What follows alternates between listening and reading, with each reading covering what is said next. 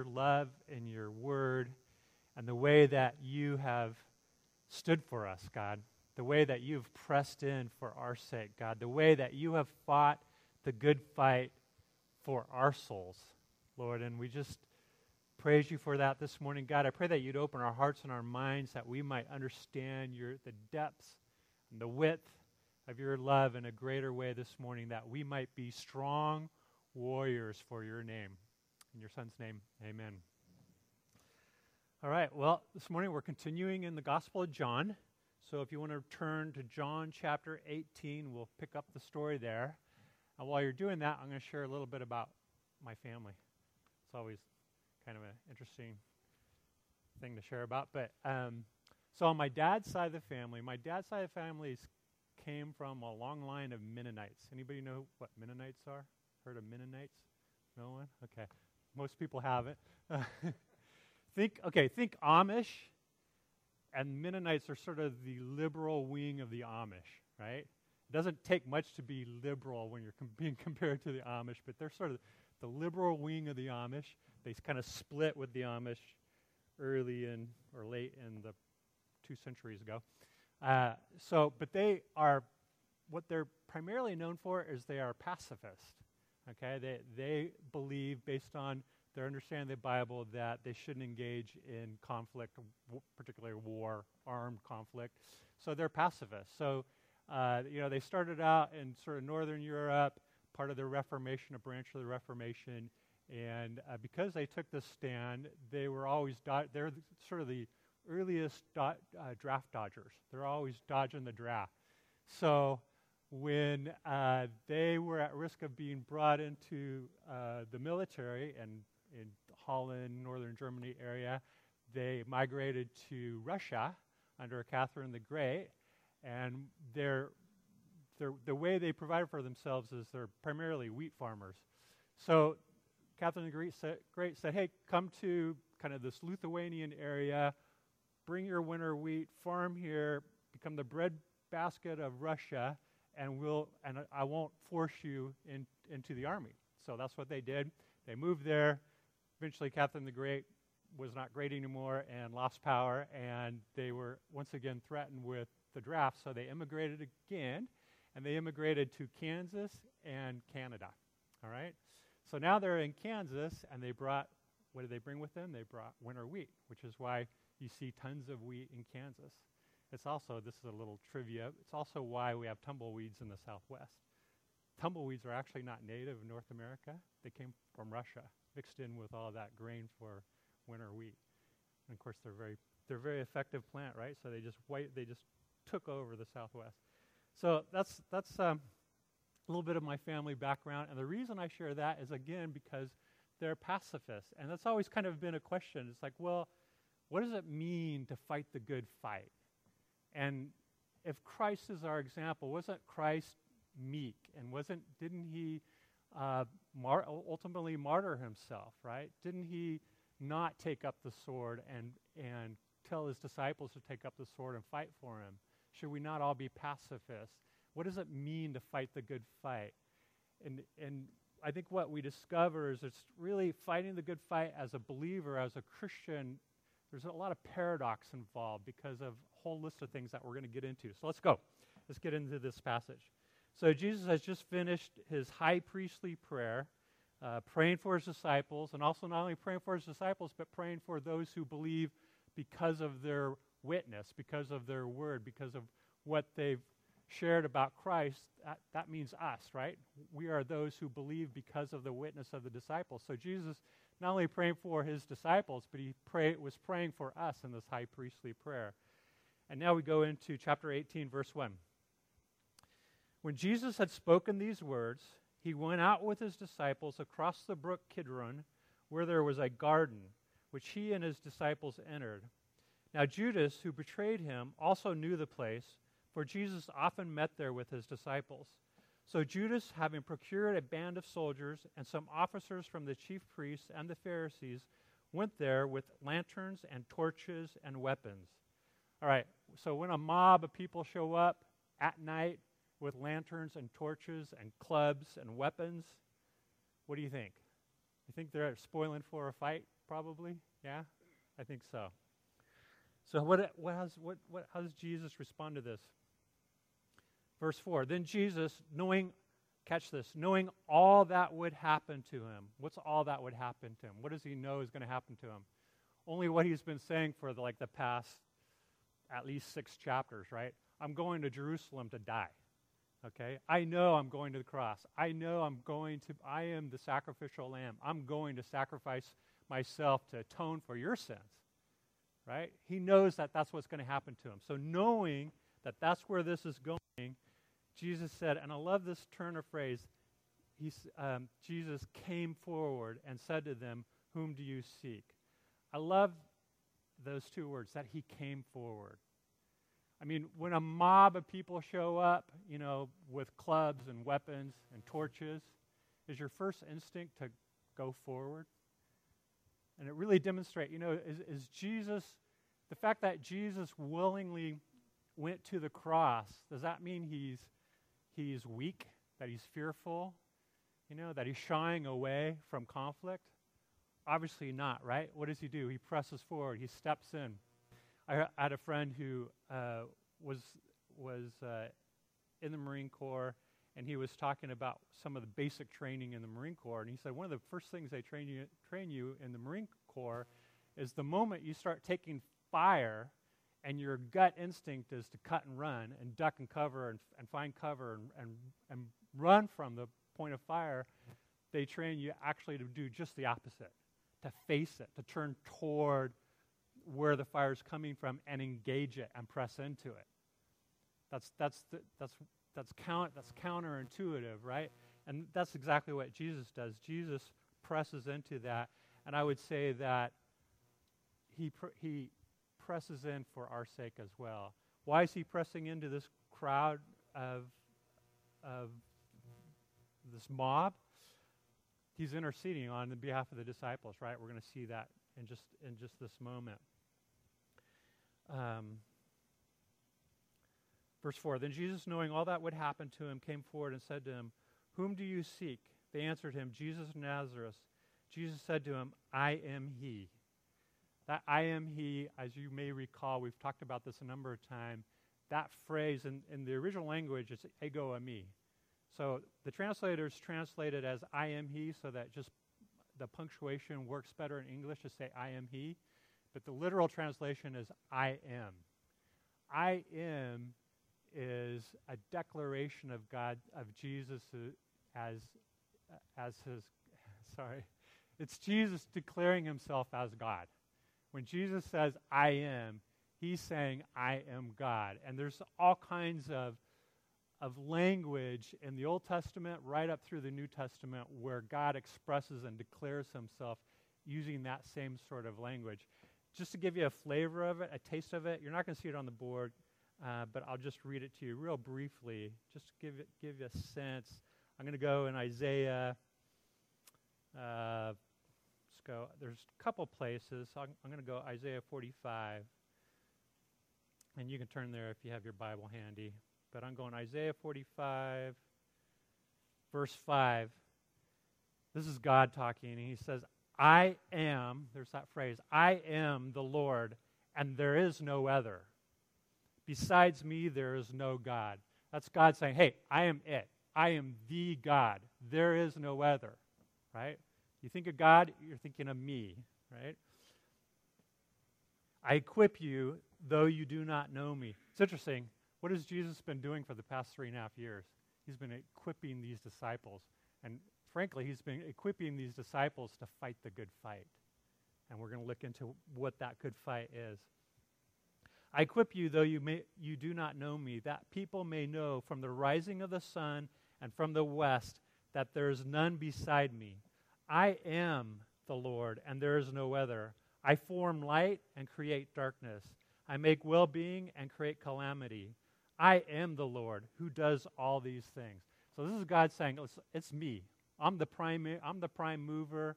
I'm the one that is God. And, the, and Jesus is using the same phrase, the same kind of idea to declare himself I am. And of course, th- the power of that gets revealed in the way that the crowd reacts to that. So if we go back to um, go back to John 18, how does the crowd react? Then Jesus, knowing all that would happen to him, came forward and said to them, Whom do you seek? They answered him, Jesus of Nazareth. Jesus said to him, I am he. Jesus, who betrayed him, was standing with them. When Jesus said to them, I am he, they drew back and fell to the ground. All right? What happens every time God shows up, particularly in the Old Testament? God's going to reveal something. God shows up in some powerful way with some person who's, who God is going to make a prophet. Generally, what happens is that person falls on his face in fear and trembling, right? And so we see the same thing happening here. We see this mob who's armed and ready to go ready to, you know, take, take Jesus as prisoner. They just fall over at the word, I am. I am he. Jesus is actually saying, I am, ego eimi. So this is a clear, again, once again, and it's been over and over again, we get these clear declarations of Jesus, Jesus being God. You know, when, uh, when our son was a young guy, I think maybe nine years old, something like that, um, we took our son and and our niece, his cousin, and they're about the same age. We took them miniature golfing one time, and we're at this miniature golf place, and we had this round of miniature golf, and then we're at the place. I, I it's, it's been a while, but I think it's like a pizza area where you can get your pizza and order food and drink and all that. And so um, we had ordered our food, and for some reason I can't remember. Donna probably remembers better than I can. Uh, our son Brandon and his cousin Heather went up to the counter to get something, order something else. I don't remember what it was. So they're standing patiently at the counter waiting for the person to serve them. And as they're standing there, this big old dude, and this guy was like, he was this big ripped guy.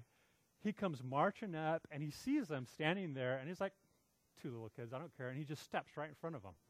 Just totally steps right in front of them. Well, Donna saw this and it's like, okay, Mama Bear is out, right? And she just like jumped up and went like charging up there and stepped right in front of this guy and then looks at the poor attendant behind the counter who's like watching all this go down goes these two are next right and i i, I hardly had like i haven't even like really moved yet i'm just watching this happen i was like wow and I'm thinking, okay, my wife is writing a check. I'm not sure I can cash, man. this guy's pretty. This guy's pretty. He looks like he can handle himself. But I like, you know what? It's the good fight. If I'm going to go down, I'm, I'm going down for a good cause, right? So, but the guy was so like, so uh, I don't know, blown away by the the intensity of of, of Mama Bear's, you know, strength that he just backed away, which was awesome. So that was one of the moments where I'm like, I love my wife. She's awesome. So, and, and I just see Jesus, I, I see that picture here with Jesus, with him stepping forward and saying, Hey, I am. I am God. I'm God in the person. What do you, you know, who do you seek? And, and he has a very, he's very, purposeful in asking that question. Who whom do you seek? They answered him, Jesus of Nazareth. Jesus said to them, I am he. Yada, yada, uh, sorry, shouldn't say yada yada in reference to scripture, right? That's not that's not like not a good way to. Sorry. Uh, I just read that. So continuing on to verse, uh, I'll reread six, verse six. When Jesus said to them, "I am He," they drew back and fell to the ground. So he asked them again, "Whom do you seek?" And they said, "Jesus of Nazareth." Jesus answered, answered, "I told you that I am He." So if you seek me, let these men go. Isn't that awesome? The way Jesus is just standing for his disciples at that moment. And, and that is actually a fulfillment of Scripture. There's a Scripture that says, I will strike the shepherd and the sheep will flee, right? So Jesus is being struck, but he's making sure that the sheep are able to escape. You know, let these men go. Verse 9 This was to fulfill the word that he spoke. Oh, there it is. this was to fulfill the word that he spoke. He had spoken. Of those whom you have given me, I have lost not one. Verse 10 Okay, now here's here comes Peter, right? Peter's one of our favorite apostles for having maybe the right strategy but the wrong tactic. And Peter doesn't fail us at, at this point. He said, verse 10 Then Simon Peter, having a sword, drew it and struck the high priest's servant and cut off his right ear. The servant's name was Malchus. I always wondered, I always thought, why cut off his ear? Why what was Peter going for the ear? You know, it's like, why would you cut off the ear? That seems kind of kind of ineffectual and kind of mean spirited both at the same time, right? And then I started thinking, and I, I thought about it, and it's like, you know what? Actually, he, he probably wasn't going for the air. He was going for he's going for the death blow, right? He's going right down the middle of the head. When uh, some of you guys remember on our last retreat, men's retreat, our, the whole theme of our retreat was spiritual warfare.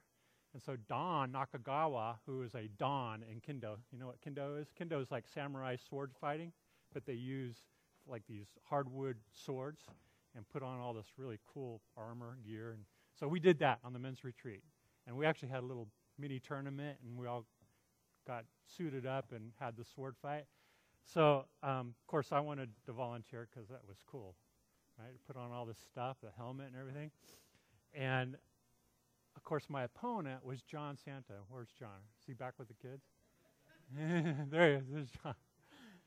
So, if you don't know John, maybe later you'll notice that he, you know, he's pretty, he's pretty strong dude, and he's much much younger than me, and we're in the mountains. So I'm thinking, all right, I got probably a good couple strokes in me before I before I tap out, right? Because before I start breathing hard and can't can't really can't really do much with John. So I'm thinking, okay, here's my strategy. My strategy is just go for the kill right out right out of the gate. Don't don't hesitate. Don't wait for nothing. Forget finesse. Just go for it. And Donna showed us okay, two couple basic moves. And the simplest, easiest move, you start out with the sword, you know, out in front of you, and you keep the tip right at the level of the throat. Right? That way, if the guy charges you, what's he going to run into? He's going to run into the sword right at his throat. Right? So I've got this. I've got the sword right there because it's like, John, you come at me, man. Right at the throat, man. So so Don says go. He uses a Japanese Japanese word. I don't know what it is, but anyway, we go for it. And and the the stroke I go for, which is the easiest one, is just like straight up and straight down. Right, boom, straight up, straight down. So I went for it. I don't remember if I made contact or not, John. I know you made contact three or four times subsequent to that. By the end, I was like totally defensive and thinking, okay, is it time yet? Man, I'm getting whooped. So Peter is going for it. Peter takes takes the death stroke, probably glanced off. Maybe the guy had a helmet, or maybe John missed a little bit, but he chops the ear instead of down the middle of the skull. Another gospel, uh, one of the parallel passages in another gospel says that Jesus, subsequent to Peter cutting off his ear, actually healed him. Can you imagine being that servant? This crazy guy comes out, you chops off your ear, and then Jesus walks up and picks up the ear and puts it back on you and heals him. That's incredible. Just and again, it it reveals the paradox of Christ and the paradox of how Christ fights. Because on one hand, he is standing for his disciples. On the other hand, he's healing the ear of his one of his opponents. Right? So how what is that? How do we what does it mean to fight the good fight? How do we stand in this place of conflict? And if and sometimes I think in Southern California we live we live well relative to the rest of the world. I had a pa- heard a pastor recently say, you know what? If you have change in your pocket, or you've got change in a little bowl next to your bed someplace, you're wealthier than some ridiculous number. I don't remember what it was. Ninety percent of the world, whatever the number is, right? I, so we're well taken care of. We generally live at peace. We have great weather, more or less, a little hot, but you know. Um, so it's easy to lose sight of the fact that we live in a war zone. You know, as C.S. Lewis said, we live on a planet populated by a criminal race of angels. That's how C.S. Lewis put it. We live in a war zone. And we, whether we realize it or not, we are engaged in battle. And we need to understand how it is that we fight that battle, how, how, what it means to fight that good fight. So, one answer is you draw the sword, right? And you go for the death stroke and you just go right at it and you, and you, and you try to kill the guy in the flesh to protect who? And this is a key question. When you're fighting and you're fighting the good fight and you're trying to figure out, am I fighting the good fight? The key question is, who are you protecting and why and what for and for what purpose? Jesus was protecting his disciples from being arrested at this point because he has a mission for them. He has a greater cause. And the key one of the key questions is what is your mission? What's your cause? Right? Continuing in verse 11. So Jesus said to Peter, Put your sword into its sheath. Shall I not drink the cup that the Father has given me? And what is that cup? I think we all know. The cup is that Jesus is going to the cross. Jesus spent, just prior to this, again in another parallel passage, Jesus spent, just spent hours sweating blood, wrestling, and talking to his Father about what he was about to do what he was facing on the cross. Both the shame of, of being arrested like a criminal, going through a kangaroo court, and then having the Romans nail him to a cross, and the ultimate cost for Christ becoming sin. Him who knew no sin became sin in our place. For God, who knew no sin, to become sin in our place, that is sacrifice. And that is what Jesus was sweating blood about in the Garden of Gethsemane, just prior to all of this happening. So, how shall we fight? What's, what is the good fight? I uh, kind of the, the uh, sub subtitle uh, for this message comes from 1 Timothy 6:12. Paul uses that term, fighting the good fight. He says, "Fight the good fight of the faith." Right, so it's related to faith. Take hold of the eternal life to which you were called when you made your good confession in the presence of many witnesses. Paul's saying, you know, fight the good fight. Take hold of the eternal life that you have in Christ. Take hold of it. Be faithful to that. Be faithful to Christ. And really, the answer to the question, how is it that we fight the good fight, we find in Christ Himself. How did Jesus fight the good fight? And a huge clue here is this last verse, verse 11 Shall I not drink the cup that the Father has given me? The way Jesus fights the good fight is by being faithful to his Father. That's how you fight the good fight. You fight the good fight by being faithful to God, to his word, to the love that he has for you, to the plan and the mission that he's called you to and to the tactics that he wants you to use in fighting this good fight. So I want to look at some of those tactics that Jesus is using. I want to look at his strategy and, and as well as some of the tactics. So his overall strategic goal is to be faithful to the Father, right? Shall I shall I not drink the cup that the Father has given me?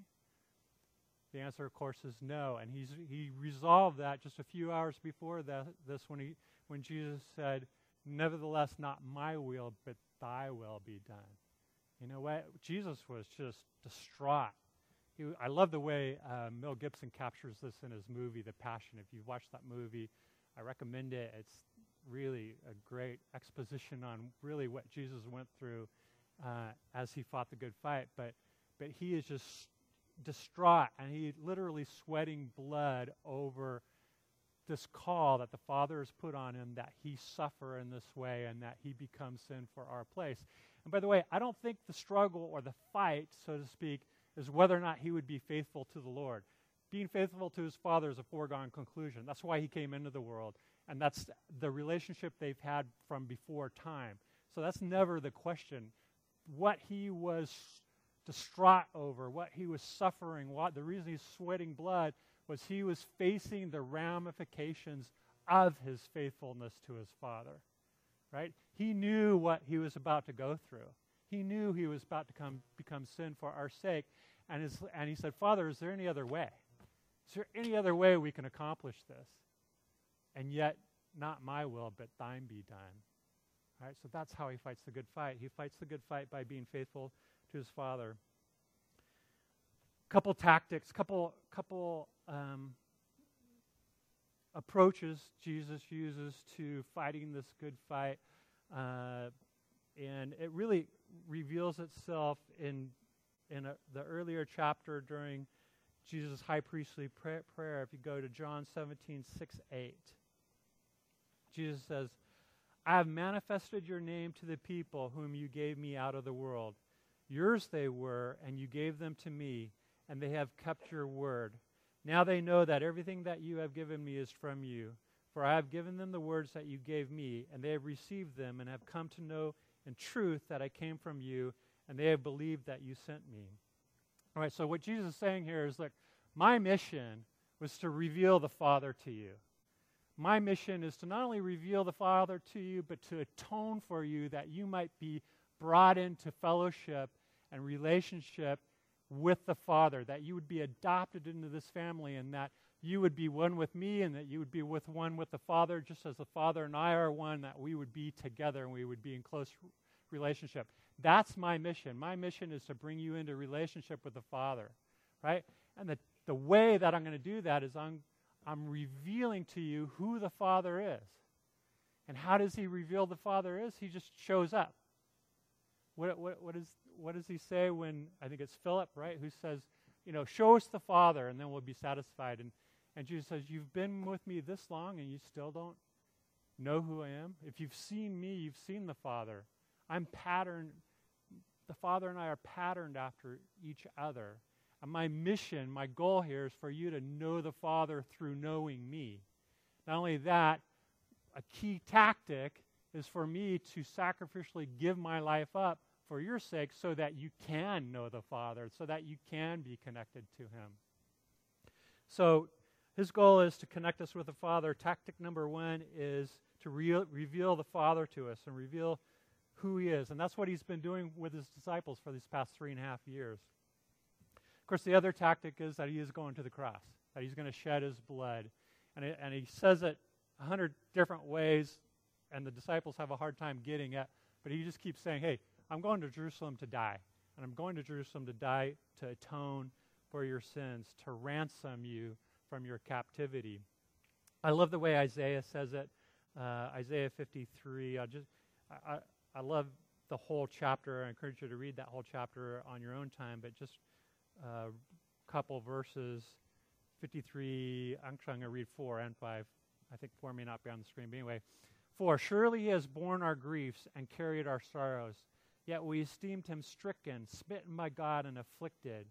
But he was pierced for our transgressions, he was crushed for our iniquities. Upon him was a chastisement that brought us peace. Love that trade. Catch that trade there? He took the chastisement so that we can have the peace. And with his wounds we are healed. I love that passage. So that's one of Christ's key tactics is that he gives himself up to cover our sin that we might be brought into fellowship with the Father. So that's how Jesus fights and we we need to be careful to not misunderstand Jesus going to the cross as a sign of weakness or a sign of him just being this passive guy who's just letting things happen. No, he went to the cross on purpose. In fact, he chose the time and the place to go on the cross. At one point, Jesus says, Look, no one takes the, my life from me, but I lay it down. Don't you realize I, I could just, one word to the Father, and I could have 10,000 angels at my side to defend me. In fact, when uh, after Jesus is erect, arrested later on in John, sorry, back there real quick. Actually, in the same chapter of John, just a bit ways down, I think it's in verse 36. There's a really good, I think Jesus is having a conversation with Pilate. And Pilate's like, you know, all these people are accusing you. Why don't, why don't you defend yourself? Why aren't you pushing back? And of course, he's not because he's fulfilling the scripture that says he didn't open his mouth to defend himself. So he, he has this exchange with Pilate. I think it really reveals Jesus and, and his strategy. Verse 36 says, Jesus answered uh, Pilate, He said, My kingdom is not of this world. If my kingdom were of this world, my servants would have been fighting that I, not, that I might not be delivered over to the Jews. But my kingdom is not from the world. Then Pilate said to him, So you are a king? Jesus answered, You say that I am a king. For this purpose, here it is, for this purpose I was born, and for this purpose I have come into the world. What? To bear witness to the truth. Everyone who is of the truth listens to my voice. And of course, the key truth is who is the Father and what is his plan for you? And his plan is that you be connected to him, that you be his child, that you, you have fellowship with him, that you live for eternity with the Father. Verse 38 Pilate said to him, What is truth? And of course, this reveals the essential aspect of our fight. It's a fight between truth, God saying, This is the truth, and the world saying, What is the truth? You know, what is the truth? Who can know what the truth is? It's all relative, right? But Jesus came into the world to say, No, truth is, truth is absolute. And this is critical. Your eternity depends on you being atoned for, for me suffering in your place. This is true. So, a couple things the way Jesus fights. A, he reveals God. He's a faithful witness. He came into the world to be a witness of the truth, right? And B, he gives his life for those of us who will receive him, right? He sacrifices himself. So, if that's the way Jesus fight, then that's the way we're also called to fight. And again, it's kind of a paradox, right? What does it mean to fight as a martyr? And how is martyrdom being, su- being successful? Not all of us are going to be martyred, right? Probably most of us won't. If we were living in, you know, northern Iraq or North Korea or someplace like that, I'd say, oh, it might be a good chance that we would be martyred, or at least in prison, right? But what does it mean to live our lives sacrificially? And and the answer is Christ as the model. That the um, a verse I think that really expresses this paradox that I keep alluding to really well is, is found in Revelation. If you go to Revelation 15, starting in uh, 10. 12, sorry. Revelation 12, verse 10. I knew something was wrong. I'm like, this is not looking right. All right, Revelation 12, verse 10. And I heard a loud voice in heaven saying, Now the salvation and the power and the kingdom of our God and the authority of his Christ. Okay, any doubt about God's power and authority at this, you know? Listen to that language. Authority of his Christ have come. For the accuser of our brothers has been thrown down, who accuses them day and night before our God, saying Jesus has defeated Satan. He's thrown down the dragon. Verse 11. And they have and they have and they is us. They is his disciples. They are people who put their faith and hope in Christ. Verse 11. And they have conquered him, him being Satan. They have conquered Satan by what? By the blood of the Lamb and by the word of their testimony. For they love not their lives even unto death. Notice the same two things the blood of the Lamb and the word of their testimony, right? We fight by being a witness, by giving a word of testimony. And like I said, shared before a few weeks ago, I think a lot oftentimes we're kind of freaked out by that oh, I'm not qualified to be a good witness. I don't know the Bible as well as I need to know the Bible in order to be a good witness. I don't have a doctorate, you know, in divinity. How can I be a witness? But what does witness mean? What does it mean to be a witness? It means you just show up, you take your seat in the witness chair, and you say what you know. Right? Whatever you know, that's what you know, and that's what you share. That's what it means to be a witness. And what are you witnessing to? You're witnessing to who Jesus is, who the Father is and the work of Christ, that he atoned for us through his blood. That's how that's the core of our fight. That's the tactic of our fight. To be a witness of Christ's atoning work, Christ's blood. Even, by the way, if it means our own blood. Even if it means we die for it. Right? And that's the paradox. How can dying be a victory? And notice that these, th- these saints that this verses are talking about, In verse 11, it said, uh, they, uh, it says, For they love not their lives even unto death. They're dying for their faith. That's the paradox. We, the way we fight is by being a witness of who the Father is and Jesus atoning for us with his blood, even if it means we are marginalized, right? That's what it means for us Southern Californians. It doesn't mean we're put in prison, doesn't mean that we're going to be killed by the sword, but it may mean that we're marginalized, right? For a long time, I, I felt like, you know, I wasn't going to really sort of share Christ or let people know as a Christian until, until I kind of felt like I got to know them a little bit because I didn't want to be prejudged. I didn't want to be like, oh, you're that Bible thumper guy, you know, out of the gate. I just didn't want to be known that way. But you know what? That's the cost of our battle. That's what it means to be a faithful witness. And we're not going to charm, ultimately, we're not going to charm anybody into heaven, okay? It's not, it's not going to be your great social skills that convince or convict anybody of their sin or motivates them to want to come into heaven. If it is, then I kind of worry about that person and, and really what, where they are with the Lord. Because at the first sign of conflict, what's going to happen? They're probably just going to bail because we can't do this. Let me, let me, let me go here. As I'm talking about this, is there a part of you that's saying, how can I, you know, I'm not, I'm, I'm not a disciple living in the first century. I'm not Paul of Tarsus who gets stoned to death and then gets stands up and brushes himself off and goes right back into the city to preach some more. I'm not that guy. How do I do this? How do I remain faithful? How do I look my boss in the eye and be the Bible geek? You know? How do I look at my neighbor and say, hey, you know, I'm going to a Bible study. You want to come with me? How do I do that? And the reality is, as Paul said, it's the love of Christ who compels us. And if you want to be effective in this good fight, if you want to be make a difference in terms of having this good fight, you really need to understand the love of the Lord and how much he loves you and how much he has revealed himself to us if you're willing to, to look, if you're willing to pay attention.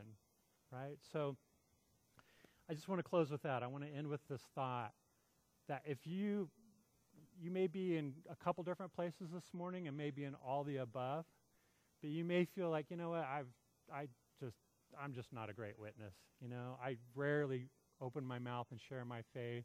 Sometimes I do things that, you know, people look at and go, oh, hypocrite.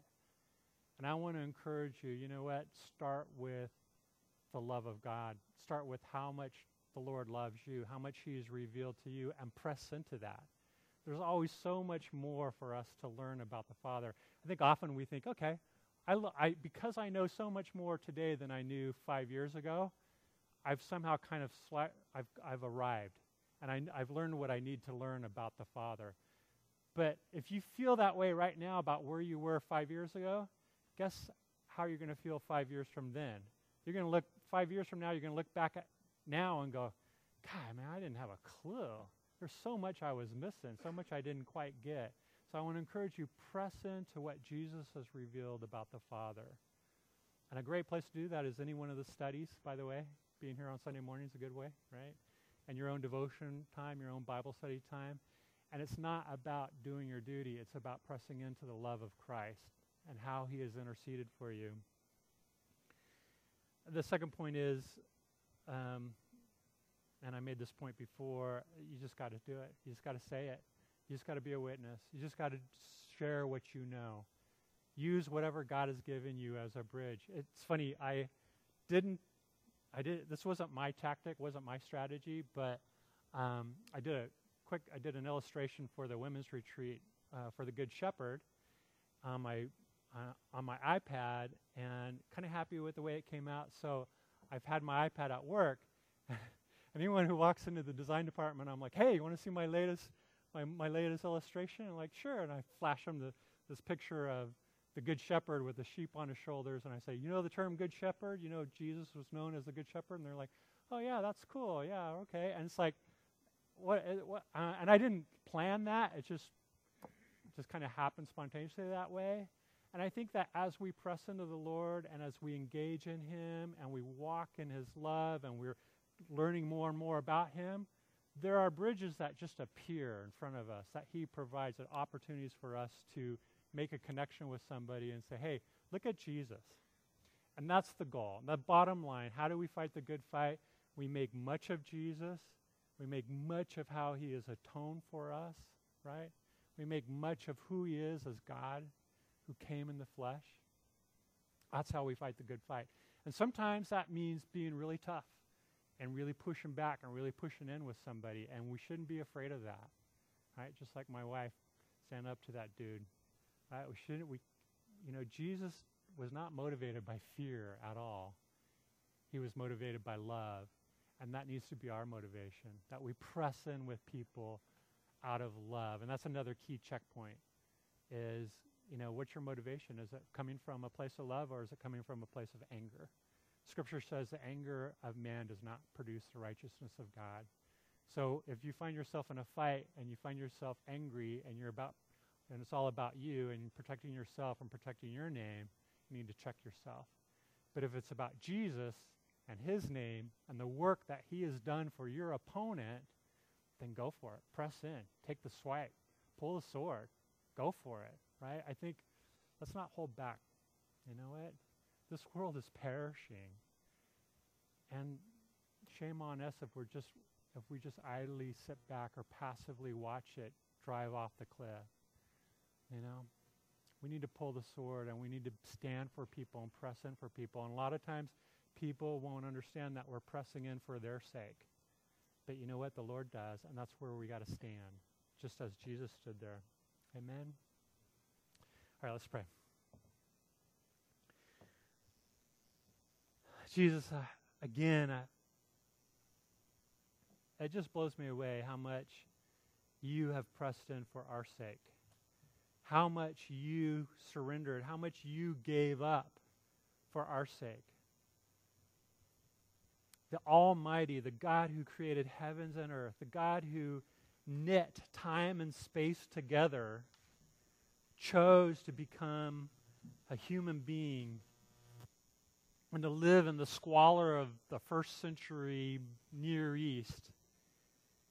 And, and most, most difficult of all, Lord, to, to take on our infirmities, to take on our weakness, to take on our sin, to become sin for us, God, that you might ransom us from our sins and come into fellowship with you and come into relationship with you, that we might live forever in your presence and your love and your great joy. Father, help us to stand for joy. Help us to stand for the salvation of those around us, for our neighbors, for our workmates, for our friends, for our family. God, help us to be bold in your love, even when it hurts, even when we have to sacrifice, God.